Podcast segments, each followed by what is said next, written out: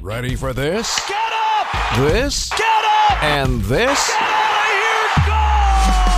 Gone! Time for tonight's highlights. Here's Dominic Cotroneo.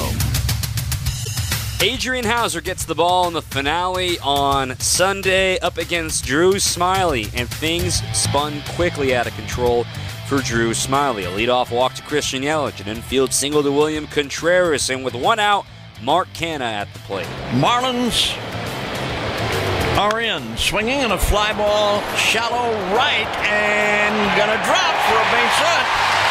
Yelich is gonna come home easily. To third goes Contreras, and Canha with a base hit. So that would load the bases, or rather, a walk to Adames would load the bases, and Josh Donaldson would be at the plate. Inside almost hitting. He walked him with the bases loaded. Donaldson gets an RBI. The Brewers now lead 2 0. 2 nothing there, and why not add another one as they brought in a reliever? Uh, uh, Little came in for Garrett Mitchell. 1 2 delivery and the pitch. Swinging and a fly ball to left. This is going to be deep enough to get a run home. Nice piece of hitting by Mitchell with Mark Canha scoring.